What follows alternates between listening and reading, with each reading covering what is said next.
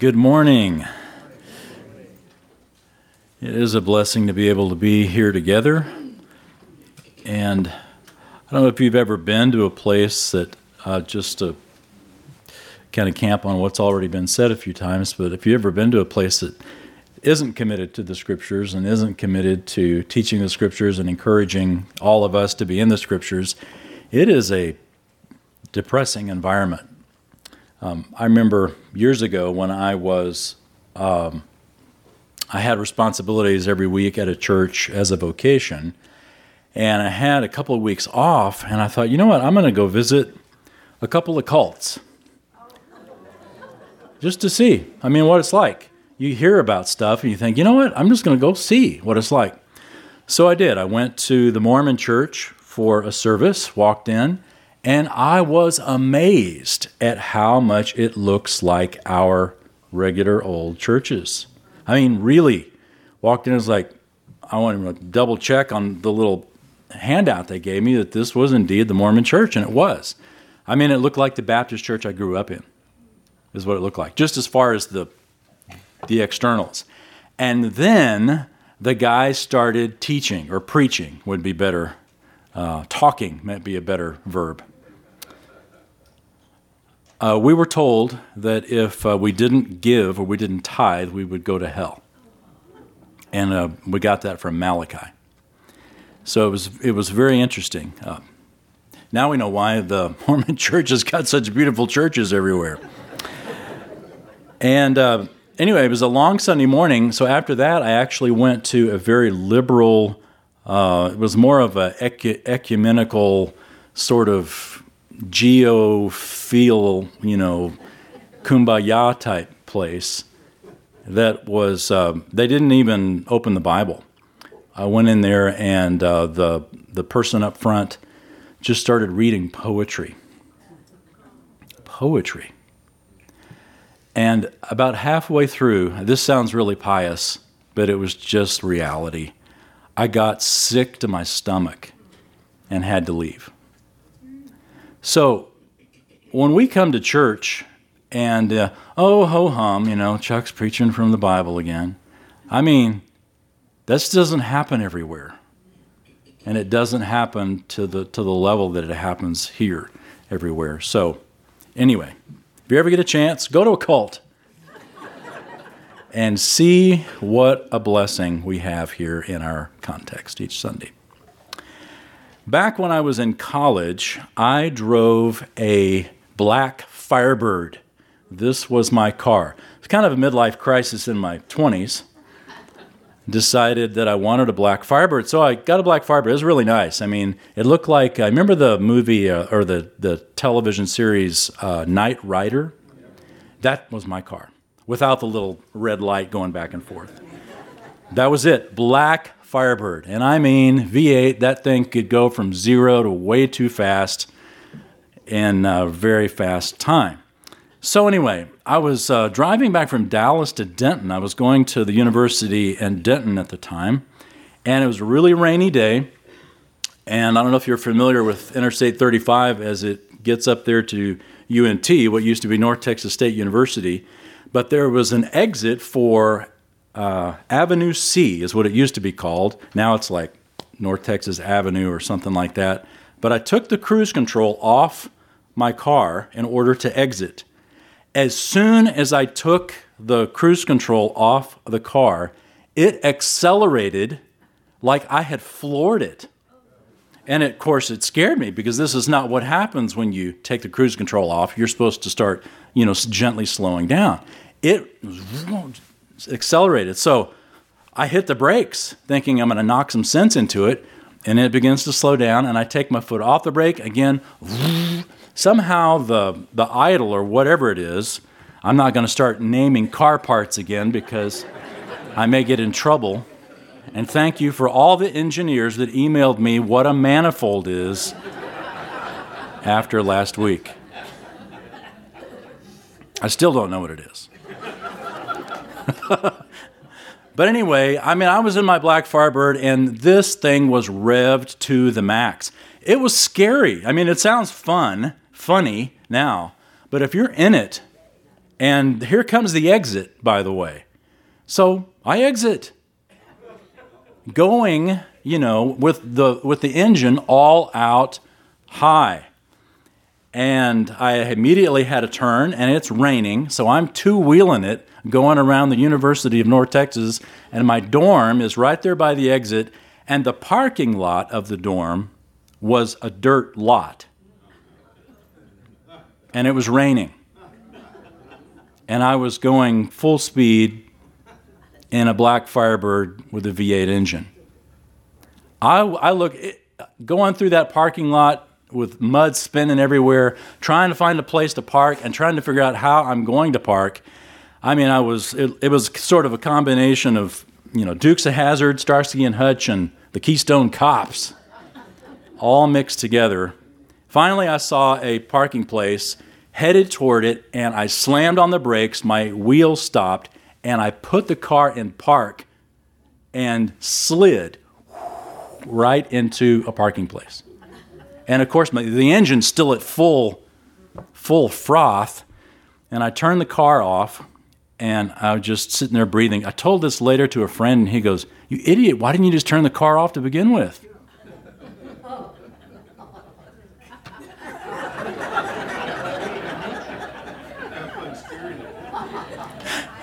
Lanny immediately says, Yeah.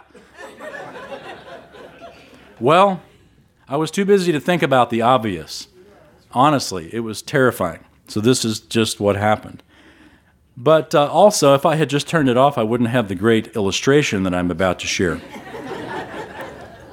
I find that the struggles in our lives are a lot like this experience. And if you'll pardon the pun, we have driven personalities.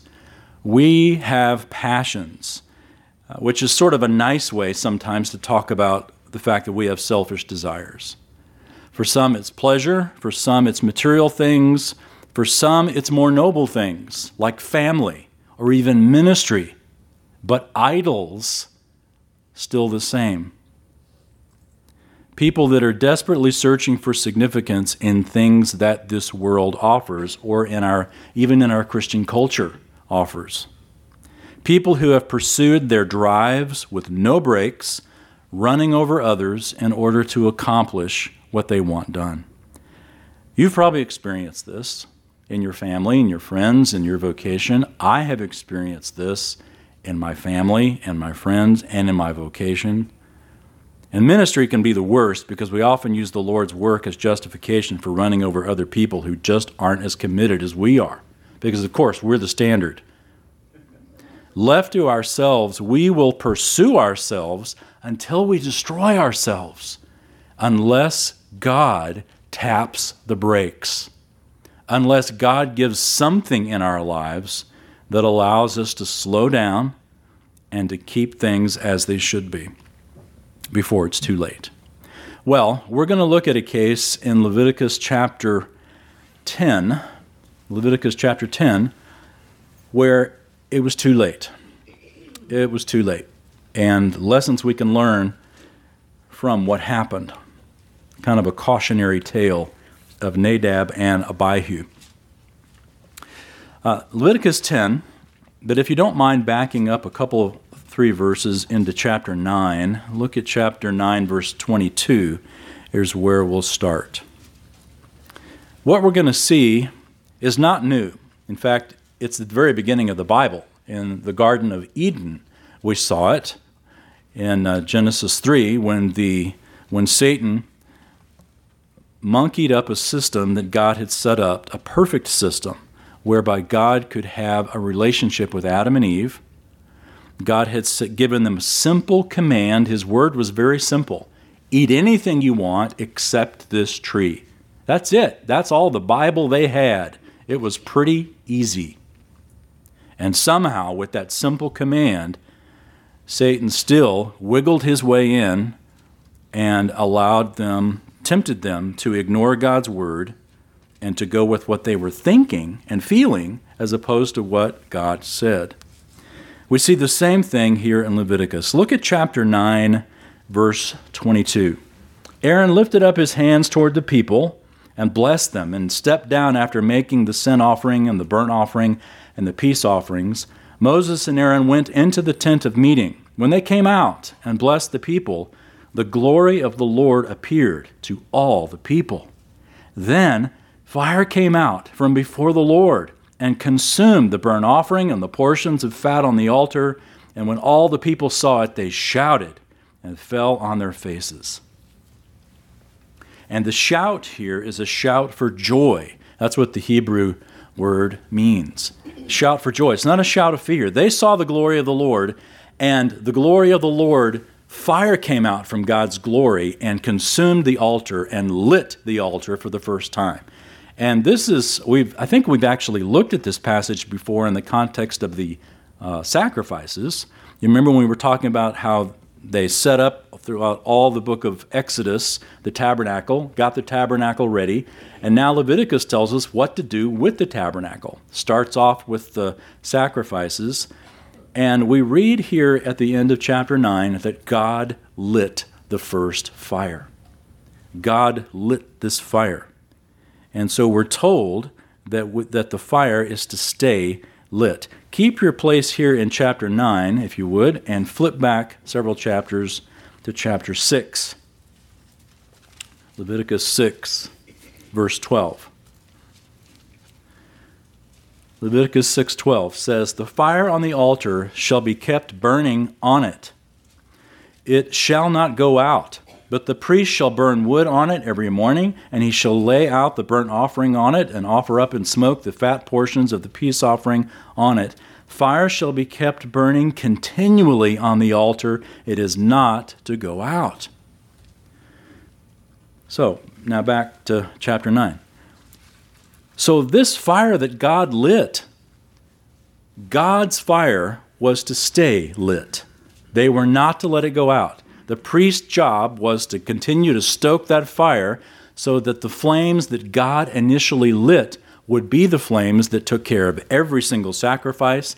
They would take coals from that altar, they would take it inside the holy place, and they'd burn incense in front of the Holy of Holies from coals taken from the fire that God lit. It was not to go out. So, this gives us a huge contrast now when we look at chapter 10. Verse 1 says Now Nadab and Abihu, the sons of Aaron, took their respective fire pans, and after putting fire in them, placed incense on it, and offered strange fire before the Lord which he had not commanded them. Strange fire. The Hebrew word here for strange basically means foreign. We see this uh, in Proverbs. Proverbs talks a lot about the foreign woman or the strange woman. It's, it's a woman in that context that didn't belong there. The New International Version, if you have that, it says unauthorized fire. In other words, it wasn't the fire that God lit. They took fire that they weren't supposed to be taking into the holy place. And the implication is they hadn't been doing their job, they let the fire go out, and so they had to basically take strange fire into the presence of God. One of the couple of reasons that the fire was always to remain lit, God's fire, is because, first of all, God had done it, and second, it was to be burning 24 7 to show that people had access to God 24 7.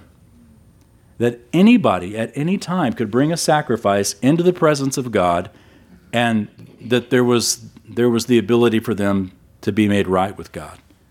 The fire should never go out. And it's a wonderful principle in our lives as well that God's fire never goes out, if you think of it that way. We always have constant access to God. It never goes out, thankfully. But Nadab and Abihu, these sons of Aaron, they had not been doing their job. I remember the old stalwart theologian J. Dwight Pentecost. Back when I was in seminary, uh, Dr. Pentecost shared a story about when he was in seminary. So this is like, you know, back in the 1700s or whenever it was. It's just old time. The seminary is not that old, but anyway, so Dr. Pentecost is a young student, and he talks. He told told us all about a, an elderly couple that invited him to dinner, and they set before him this, uh, you know, this wonderful bread that was steaming and was delicious. And they said, before you eat the bread, we want you to, we want you to know something that's special about the bread.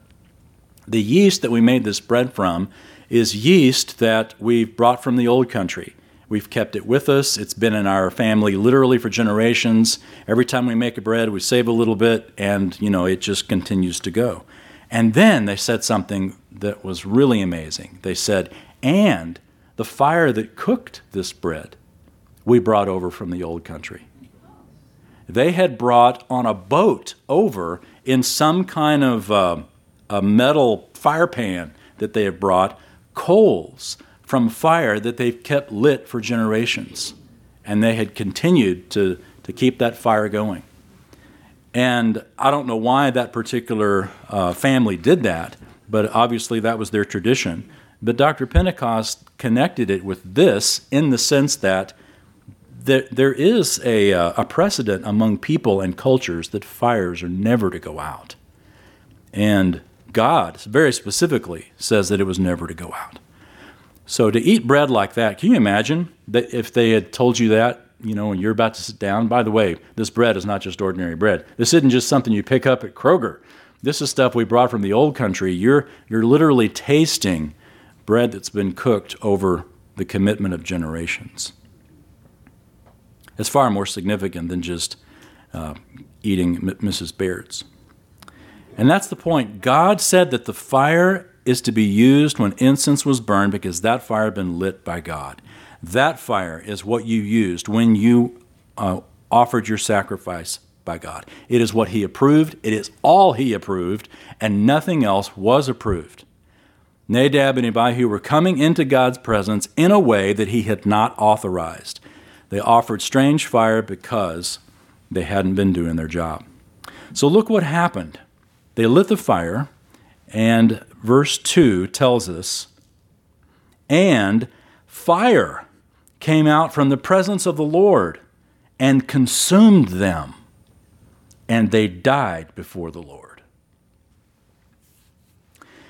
Interesting connection. We read the end of chapter 9, verse 24 fire came out before the Lord and consumed the burnt offering. Here in chapter 2, just two verses later, we read, Fire came out from the presence of the Lord and consumed them. Nadab and Abihu died by the same holy fire that God had lit the, uh, the altar with just two verses earlier. Now, at first glance, honestly, seems kind of harsh.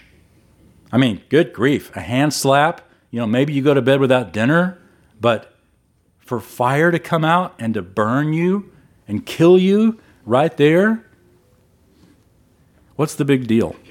If Leviticus teaches us anything, it's that we can't just walk into God's presence willy nilly as we want. We've got to come as He prescribes. As long as we're sincere, God will accept us. That's kind of another way of saying, you know, my sin doesn't really matter to God. It does. God is holy. We can't just waltz into God's presence as we are and expect that He is going to accept us as we are. The good news is, He has made provision for the fact that we can't do that. and that He has provided, in the Old Testament, it was sacrifices. For us, it's the final sacrifice, Jesus on the cross, has provided a way that we can come into God's presence, but not as we are. We come into God's presence having trusted that Jesus Christ has removed our sin. And now we come into God's presence not with our sin, but with the righteousness of Christ. Of course, God's going to accept us. He accepts Christ. Nadab and Abihu didn't have that commitment. They came into God's presence. Fire is fire. No, fire is not fire. Come into God's presence just any way we want. No, we can't do that. Only through Christ we come into the presence of God. It's kind of like Nadab and Abihu were driving a strange firebird. They, they had no brakes, they had no guidance, they had no boundaries. You know, in a lot of ways, God gives us creative license as we're in ministry and as we live our lives. Sing a new song to the Lord. You know what that means? It means sing a new song to the Lord. There's nothing wrong with the old hymns, nothing wrong at all. But you know what? At some point, those old hymns were new songs. we still got new songs. We sing them on Sundays. And sometimes it drives me nuts because I don't know them. But then when I get to know them, you know, now it's, it's good. God likes the freshness of new things involved in ministry as well. But he also shows us in this incident that some things you don't change. You don't change the mean by which you come into God's presence. We can change the way we do ministry, but we don't change the fundamentals of our doctrine. Those are unchangeable. So there's a principle from the text, and here it is. There's only one way we can approach God His way. There's only one way we can approach God His way. Sincerity is not the basis of truth. You can be sincerely wrong. All throughout the Bible, we see there's only one way to God. Now, there's that, and that one way is by grace through faith in the object that God provides. Only one way, all throughout Scripture, by grace through faith in the object that God provides. That's the only way anybody ever comes into the presence of God. There's only one way. Now, the object of that faith has changed throughout the, the years, the centuries, the dispensations, if you want to think of it that way. Um, in the Old Testament, it was the sacrifices. We believe that the sacrifices somehow, because God tells us, are going to atone for our sins. The New Testament tells us the reason that that happened is because all those sacrifices are a shadow of the final sacrifice of the great light, you might say, that was cast from the cross, that cast the shadow on all the Old Testament sacrifices that pointed to Jesus as the final sacrifice that paid for all the sins of the past, all the sins of the future were paid in Jesus Christ. This is why Jesus could say, I am the way, the truth, and the life, and no one comes to the Father except by means of me. Well, that's kind of narrow. Yeah, it is. It's the way God provides. Nadab and Abihu would say, Amen to that. They realized you don't just willy nilly come into the presence of God, you do it the way He says. And today He says you do it through Jesus Christ. I read about a uh, airport security screener up in Connecticut. You know, you know what an airport security screener is? It's those people that look at your luggage when you go through airport security. Well, this they're supposed to be looking at the luggage, and this this was the guy that was standing in front of the screen, you know, that actually looks at the luggage as it goes through. Have you ever tried to do that? Have you ever like looked over their shoulder and thought, you know, what are they looking at? And there have been a few times that I'd say, "Hey, back up. What was that?" I mean, they've got some pretty interesting looking how they can look at that mess. It's like looking at an X-ray or something. But they they can figure it out and they just let stuff go through and then sometimes they stop and they check it out. Well it turns out this airport security screener up in connecticut his his uh, co-workers looked over and saw he was asleep.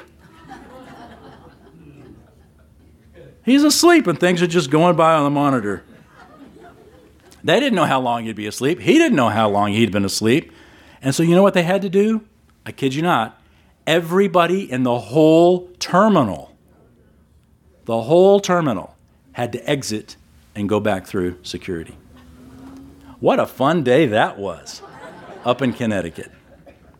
Well, of course, this guy lost his job, and a spokesman for the, the TSA, Transportation Security Administration, said this quote, if even one bag had gone through the sterile area into the concourse, that's going to require this kind of action. He says that the employee was suspended for, quote, failing to maintain his post.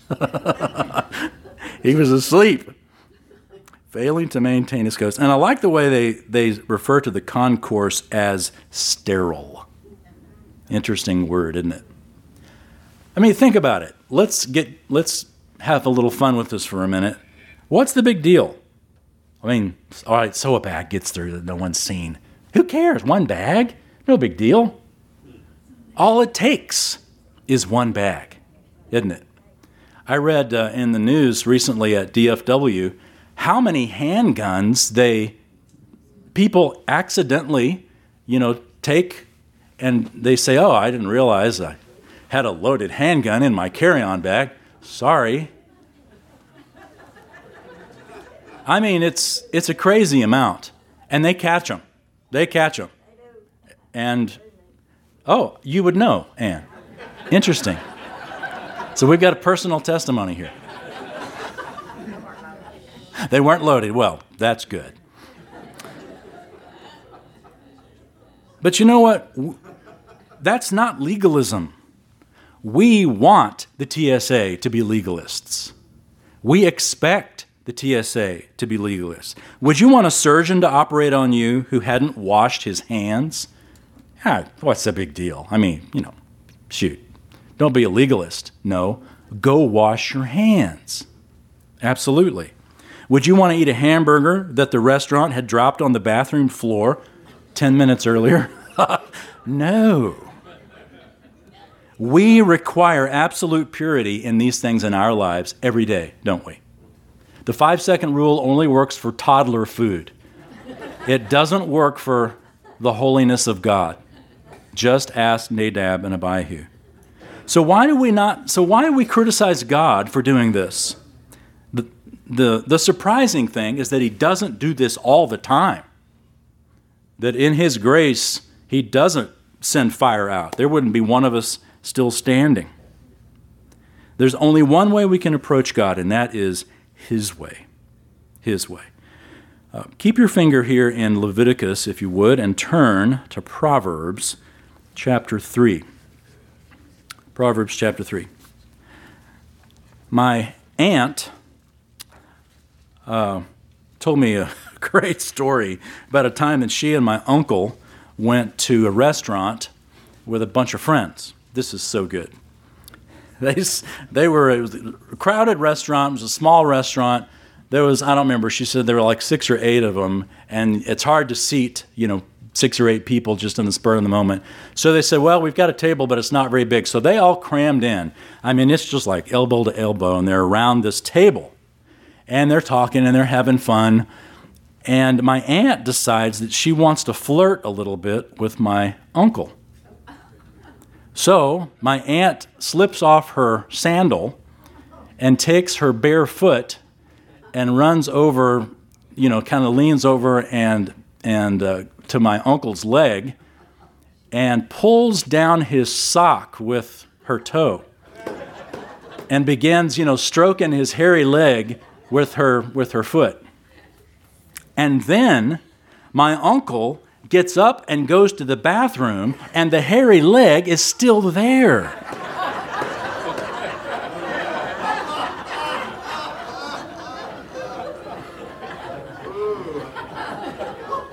She'd been rubbing some other guy's leg, and he didn't even say anything.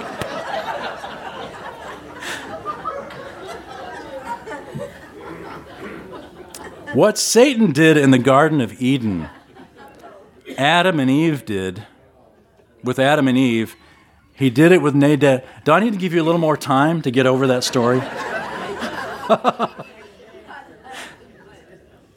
it, it's funny, but at the time, of course, it was complete horror to my aunt. My uncle thought it was hilarious when he heard about it. So, what Satan did in the Garden of Eden with, when, with Adam and Eve he also did with Nadab and Abihu, and he also does to us.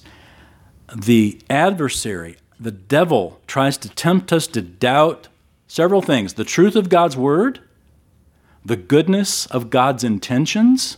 This is what God did with Adam and Eve.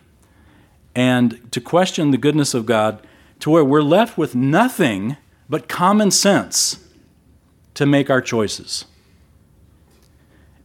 We weren't created by God to just use common sense. We were created by God to need His Word. As Jesus said, man does not live on bread alone, but on every word that proceeds from the mouth of God. In a context, by the way, that he's talking to Satan. We can't live our lives based on common sense. We need the scriptures. We need the Word of God.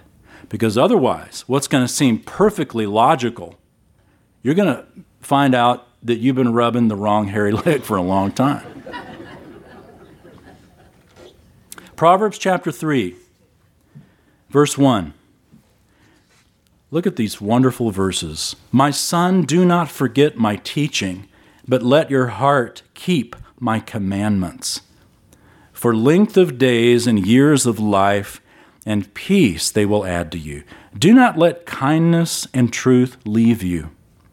Bind them around your neck, write them on the tablet of your heart. So you will find favor and good repute in the sight of God and man.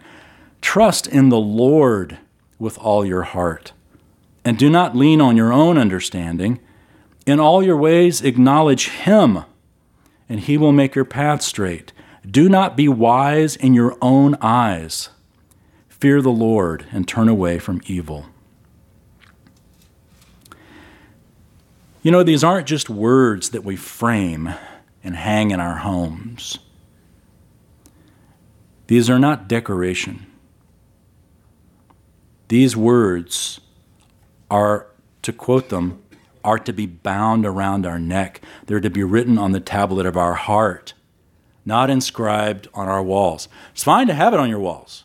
I've got Proverbs 3, 5, and 6 on my wall at home but it's there to remind me that it needs to be in my heart.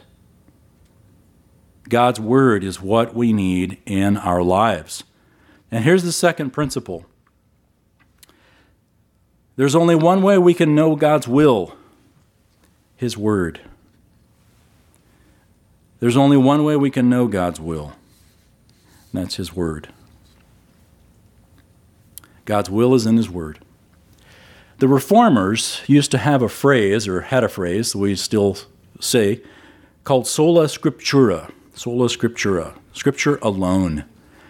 And this is often misunderstood uh, by many in our camp as meaning that the only source of truth we have in life is the Bible. That's not what it means. Sola Scriptura doesn't mean that the only source of truth is the Bible. In fact, the Bible doesn't tell us that. The Bible tells us that the natural creation also declares the glory of God. We can see God's glory in, in the beautiful sunsets and the creation that He has made, and all of that gives us so much conviction that there is a God that it condemns us, Romans 1 tells us. Sola Scriptura isn't saying that it is our only source, but that it is our ultimate source. That that if anything else contradicts what the Bible says, then we go with the Bible, that Scripture is our ultimate source. So, whether it's the Garden of Eden, or whether it's the wilderness of Sinai here with Nadab and Abihu, or whether it's our lives here and now, that Satan is always going to give us alternatives to truth and uh, couch it in the wonderful, beautiful, flowery words of common sense. People are really prone to feel God's ancient rules need renovation. And then they wonder why they find themselves in a runaway firebird in life. Well, back in Leviticus chapter 10, look at the next verse. Leviticus 10, verse 3. Then Moses said to Aaron, it is what the Lord spoke, saying, By those who come near me, I will be treated as holy, and before all the people I will be honored. So Aaron, therefore, kept silent. Moses also called to Mishael and uh, Elzaphan, the son of Aaron's uncle Uzziel, and said to them, Come forward, carry your relatives away from the front of the sanctuary to the outside of the camp. So they came forward and carried them still in their tunics to the outside of the camp, as Moses had said. Then Moses said to Aaron and to his sons Eleazar and Ithamar, Do not uncover your heads, nor tear your clothes, so that you may not die, and that he may not become wrathful against all the congregation. But your kinsmen, the whole house of Israel, shall bewail the burning which the Lord has brought about. You shall not even go out from the doorway of the tent of meeting, lest you die. For the Lord's anointing oil is upon you. So they did according to the word of Moses. What's going on here? Well, this is what you call a teachable moment.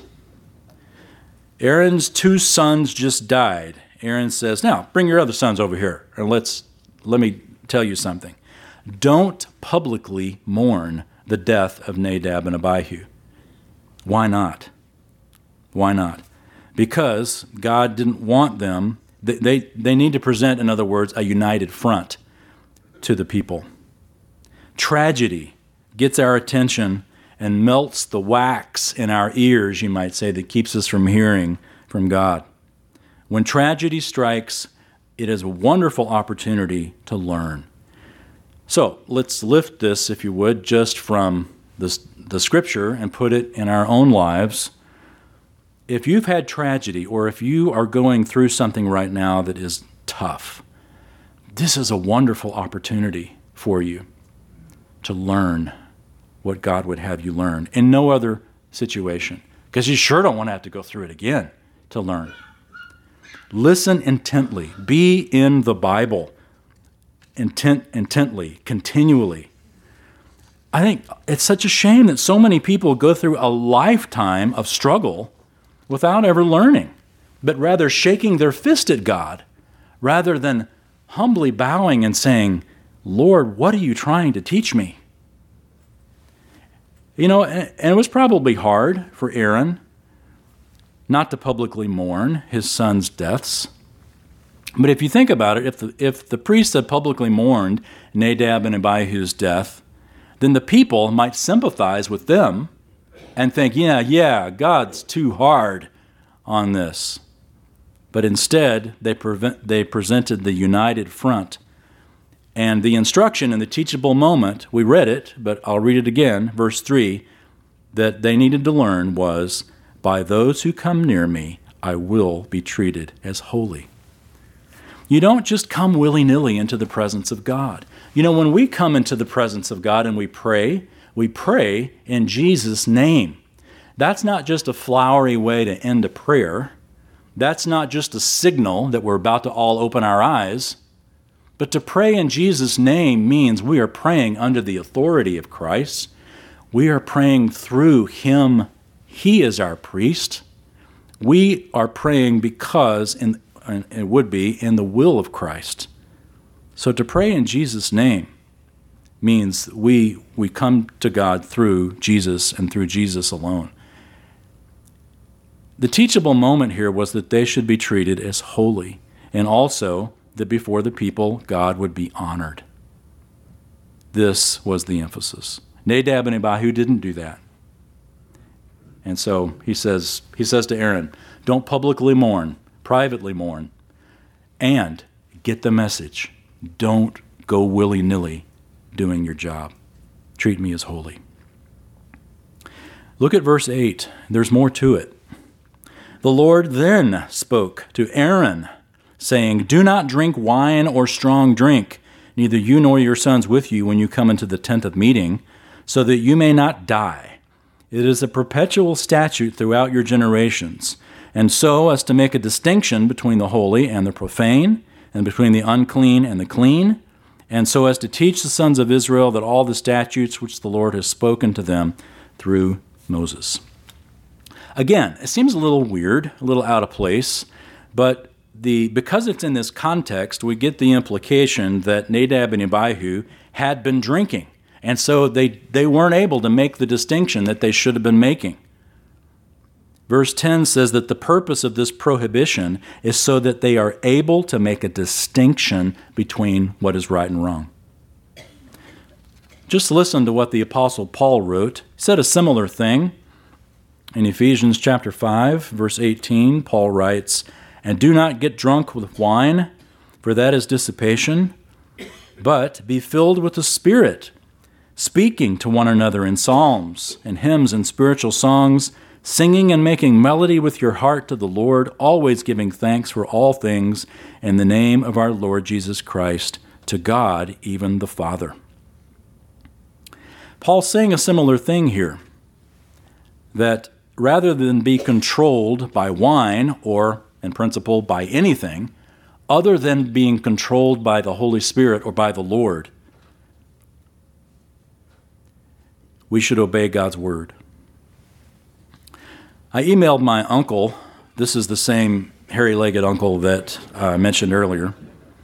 A few years back, just asked him how he was doing. He'd been, he had gone through a very rough season in his life. That I won't give you the details of it, but it was very rough. And I asked him how he was doing, and he says he's actually doing really great. And I want to read a portion of his email to you. He says this I'm doing great. I learned some hard lessons in the 1990s when I was so sure of myself. My parents tried to teach me, but I wouldn't learn. Now I tell my wife, it could never happen, but it, it could never happen, but if someone were to tell me I could go back and have all the millions and millions of dollars I had, but to go back to that lifestyle of being a jerk and without Christ, I wouldn't do it. Because all I would be is a rich old man and a jerk. Now I'm a poor old man, but I have peace and true joy in my life. Usually, when I give this testimony, people congratulate me, but I say I could easily go back. Isn't that a great bit of honesty? I could easily go back. Just because I learned all the lessons doesn't mean I don't have to daily, daily choose to keep Christ first in my life. The devil is constantly tempting me to go back to being who I was. It takes time on my knees every morning and in the Word of God before I go out into the world to get my compass set.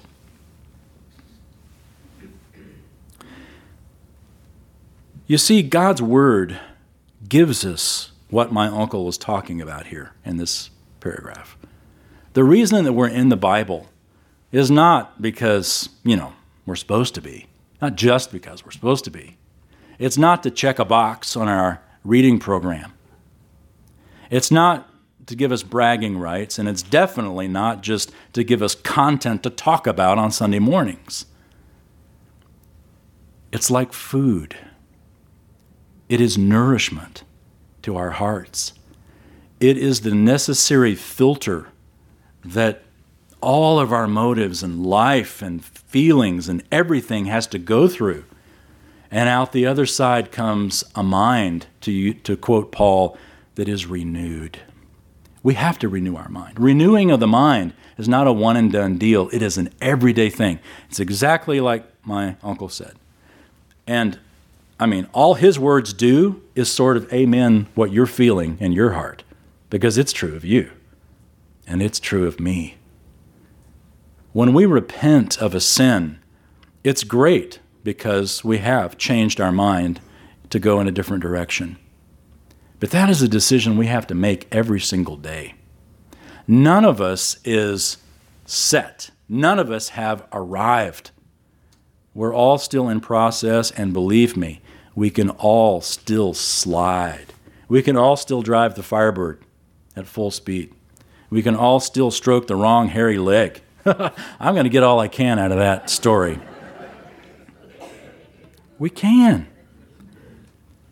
Unless we are in the Word of God on a daily basis. So, the two principles that we've talked about are principles that are not just, again, one and done, they are daily. First of all, there's only one way we can approach God His way. His way. And second, there's only one way we can know God's will His Word. Only one way. Like my strange firebird, or like Nadab and Abihu's strange fire, or like the strange selfish ambition that we all struggle with in our life, we need the daily input of the Word of God. You probably note that I talk about this a lot. In fact, some of you have even said, you know, Wayne, you talk about that a lot. Good. I'm glad that you're hearing that. I'm telling you what I need to hear, and hopefully you also need to hear it the continual reminder read the Bible, read the Word of God on a regular basis, and allow it to do its work in your heart. Let's pray.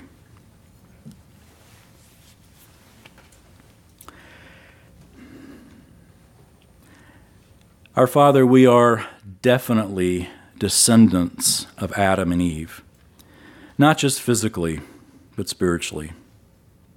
We fall for the same lie from the tempter.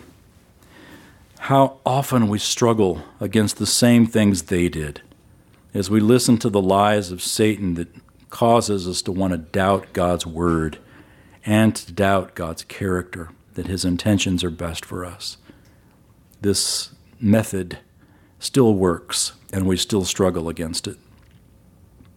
Nadab and Abihu struggled against it, somehow thinking that you really didn't mean what you said, that they could come into your presence just with any willy nilly old strange fire. The tragedy in their family gives us an eye opening truth in our lives. Not that we need to walk in terrible fear of you, but we need to be sobered up to the realization that your word is the means by which we live each day, and not our common sense, not our wits and wisdom and wealth, but your word, the scriptures. So, Father, we just each make that commitment to you first, that we have come to you in the way that you've provided, you alone, and that is through your Son, Jesus Christ, who died on the cross for, for us the living word. And we also come to you on a daily basis through the written word, not to check a box, but to have our minds renewed because your will is in your word. And we want to spend time in the scriptures in order that the scriptures may spend their time in us. So, Lord, thanks for the reminders. And as we go forth today from our class and have another week with you. I just ask that the scriptures would be a great source of encouragement and refreshment and renewal as we walk with you each day. We pray in Christ's name. Amen.